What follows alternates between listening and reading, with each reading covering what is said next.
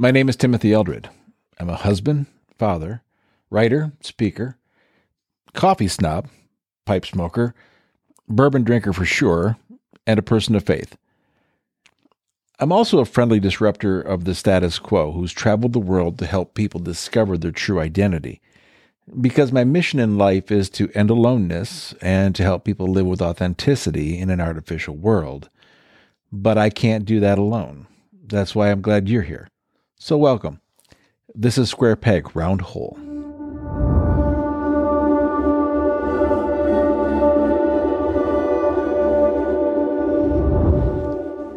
On the last podcast, I mentioned there are some rules that I live by, and I told you that we are going to unpack them little by little in episodes to come. I specifically mentioned the idea of being impeccable with my words. Well, I'm going to add to that today, just not my words, but thoughts as well. And so we'll dig into that. Now, the practice of being impeccable with my words is not original with me, and I have to give credit where credit is due. It comes from an author named Don Miguel Ruiz. And um, I've really been impacted by his writing in the recent years. So I want to unpack some of his wisdom with you. What does it mean to be impeccable with your words? How does that translate into ending aloneness or living with authenticity?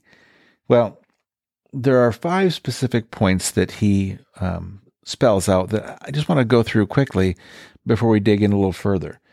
He says first that speaking with integrity, honesty, and truthfulness is the first approach to being impeccable with your words. What does that mean, speaking with integrity? How to be honest, how to be truthful. I think we're afraid of that. I think that we're afraid if we really tell people what we think. And first of all, we don't tell people what we think. Um, where's the integrity in that? So I just think that's pretty much self explanatory. And that goes into number two say only what you mean. I had a conversation yesterday on the phone with a friend of mine, and we were talking about some of his, his career moves and choices. And I gave him everything that I was really thinking. And I promised him at the end of the conversation there's nothing that I haven't told you. There's nothing I haven't told you. And I meant that. There's nothing I was holding back because I didn't want to hurt his little feelings. Or, no, I, I told you exactly what I meant and I gave it all to you. Now, the third one I find quite interesting speak what you desire. I find that most people's conversations, my conversations, if I'm not careful, reflect on not what I desire, but what I regret. We're always looking back. It's something we can't do over. There's no do over, something I can't change. And I do think it's important to reflect, but sometimes we just get hung up there instead of like thinking ahead, which you can't change either, but you can speak what your desires and your dreams are and what the next steps are. So I really like point number three. Number four, avoid speaking negatively about yourself and others. That's where we're really going to land today. And um, so I won't extrapolate on that right now. And so use your words in a positive direction. I think that's kind of a duplication in some ways of number three, of speaking what you desire. Like, look ahead, speak positively about what you want to do, what you accomplish. And he says, of truth and love, or in truth and love. And um, boy, isn't that missing? It's just missing from our world. Maybe it's because it's missing from our lives. Again, not passing judgment, but just asking the question uh, do we lack truth? Do we lack love? Are we just a negative culture? So positivity is hard for us? Sometimes I think it is because I look across the landscape of like our culture and I wouldn't say I'm astonished, but I'm disappointed. And um, I'm not saying I'm disappointed in just everybody else. I'm disappointed in me too. That there's an absence of those five guidelines in, in our world because people seem to use their words absolutely carelessly in the way we speak of situations we face, people we encounter, opinions that we have about something that, you know, doesn't sit right with us. I mean, think about it. We see it in politics for sure. See it in politics all the time. We hear it in our offices, hear it in the hallways of schools for kids. It permeates our homes. That's no doubt. I mean, if you've ever turned on talk radio, that's how they make their money. I mean, It's not like yay, rah, rah, let's all go. It's about the other guy or against the other person or against the other team. You name it. I think we're pretty careless with our words because figured out being careless with your words to speak negatively about other people, it pays the bills. I mean, it sells soap in commercials. I mean, everything is built around tearing somebody down. That's what we do with our words. We tear people down. We gossip. We exaggerate. We criticize. We judge. And honestly, we condemn. We condemn people who don't look like us, people who don't act like us, people who believe the way we believe. And I know that sounds all really derogatory and indicting, but sometimes you just have to admit the truth in order to fix the truth or at least try to manage the truth in a, in a better way. Maybe even more damaging, though, because we can recognize we speak poorly and negatively about others. More damaging is the way that we use words against ourselves. We tend to plant seeds of doubt, seeds of destruction with the words that we speak. And I wonder if that's because maybe we just don't understand the power of words. Or maybe at least we have forgotten that words build up, words tear down, words kill, words destroy. Words matter.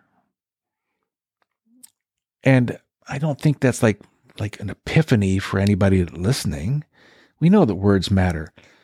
But where's the discipline uh, that goes with our understanding that words matter? I, I bet if you look back, I can. I can remember words spoken. Maybe they were words of anger. Maybe they were from a parent, um, a neighbor, a teacher, the asshole kid on the playground. I don't know what it is, but something was spoken that stuck in your head and you still remember them. Something triggers them and you recall what that was. And usually, when you recall those words, they hurt. We probably recall more words that hurt than more words that helped.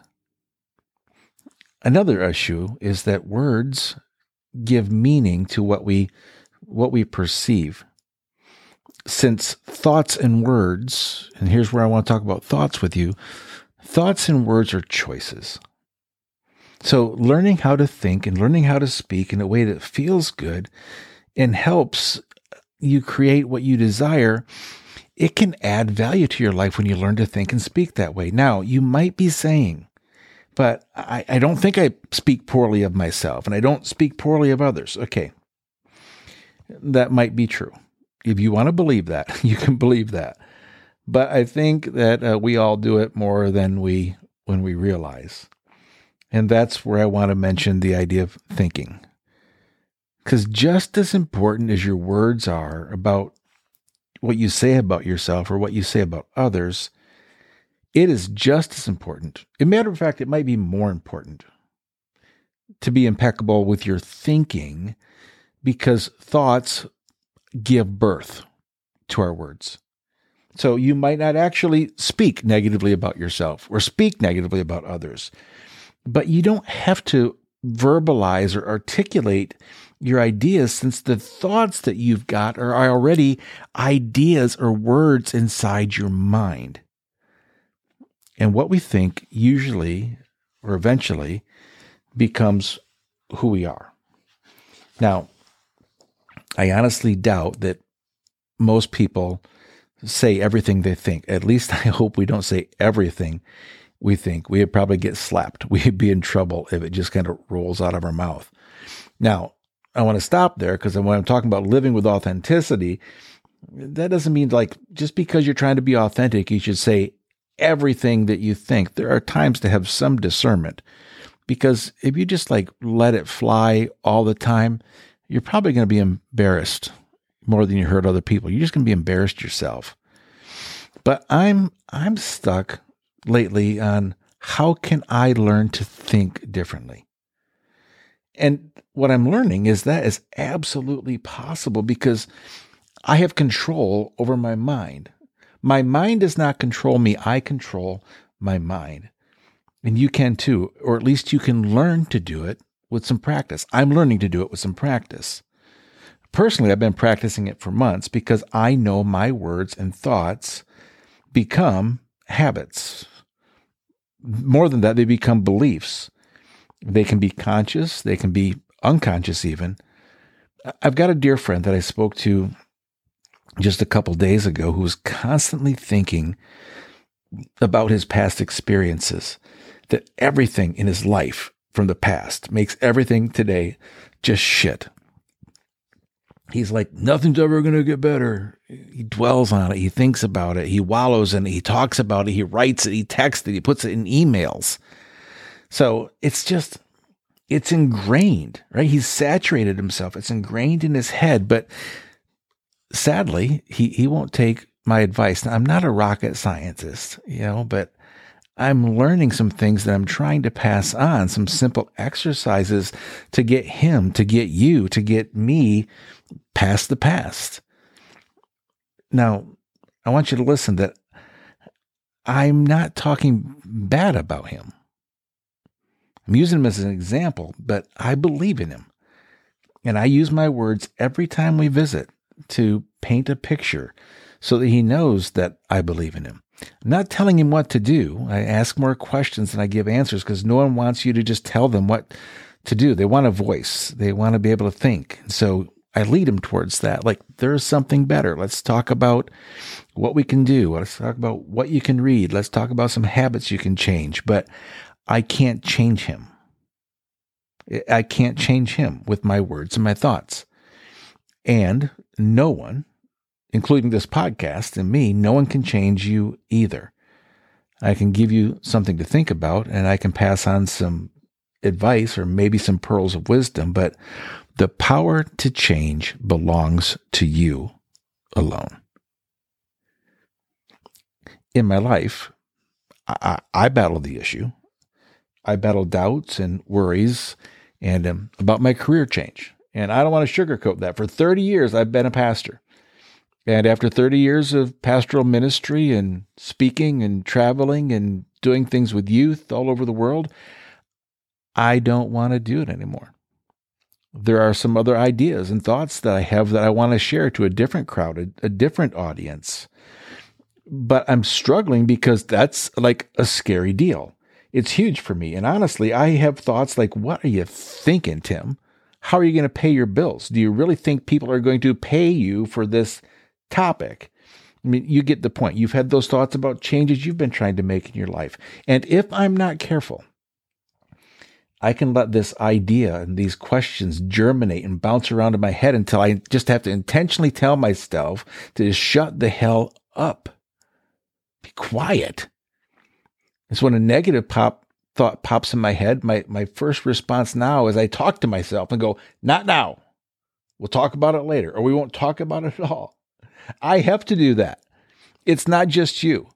You're not the only one. You're not alone. And I will always make sure in my podcast that you hear me say that. You are not alone. Because it's in those moments that I have to make a conscious choice to change my thoughts and begin telling myself the complete opposite. And I have to quit stressing. And I've got to get to work. At the end of the day, I've got to get to work to make it happen because my thoughts, my words, your thoughts, your words, they control attitude and they control your action. Mine do, yours do.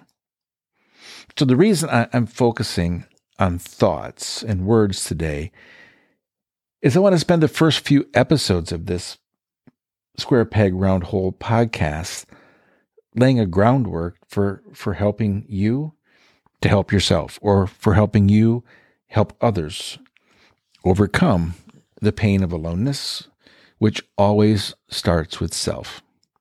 It always starts with self. And quite often it begins in the mind because no one else can do it to you and no one else can do it for you. And the change begins in your head. That's where the battle is won. It's always won in the mind. And only when you master your thoughts and words are you going to gain the skills and the strength to live with authenticity in an artificial world, like we say. So here's the deal, my friend. You create your reality. I want you to hear that again. It's probably not spoken enough and you've probably not heard enough, but you create your reality. No one can do it for you. And in case you like bought the lie, like my friend has, that your past can't be conquered, you have got to stop thinking that garbage. It's garbage. It's not true. It is a lie. And you need to begin like a new narrative in your head. You need to create a new story. You need to begin dreaming of a, of a different future, which I know sometimes is hard when your future might have been or your past might have been hellacious. But write it down. Start thinking like, what would tomorrow be if I had the perfect day? And then write down words that like, you know, erase some of the negative things that you've heard. Write the dream out, write the desire out for you uh, on, a, on a piece of paper, just like a, a storybook. Keep it in a notebook, read it, memorize it. I, I do that. I've got a list of dreams and desires that I look at every morning on my phone. And um, I say them out loud. Sometimes I tweak them. They're dreams for me, for my wife, for my kids. They're dreams for finances. They're dreams for influence. They're dreams for this podcast. And the more I dream them, the more I believe them. And the more I believe them, the more I go to work on them. And the more I go to work on them, the more they actually come into existence. Because remember that the main way to create is through the language that we speak there's not an idea. There's not a building been built. There's not anything that's ever been invented. There's not a relationship that has ever thrived that did not first begin with an idea in the mind that was then spoken into existence. I was reminded of that. I was just thinking about this, like in the ancient Hebrew text of the book of Genesis, we're told right off the bat, like God spoke the world into existence. Now, I know that now all my listeners have a common understanding of the idea of God, which is fine. You might call him like your higher consciousness or the universe. I, I don't care what you call him. At the end of the day, we can speak things into existence. That's that's a power. So here's my final word as I wrap up. It's a phrase I, I wrote down and created just a few years ago that my wife and I both use. And um, especially when my thoughts are less than impeccable. The only power you have over the past is purity in the present. I'm going to say it again. The only power you have over the past is purity in the present. It means you can't change yesterday and you can't control tomorrow, but you can live in the now. You can live in the present moment. So, being a square peg in a round hole um, means being authentic. And being authentic begins in your mind. So thank you for listening. Join me on the next episode.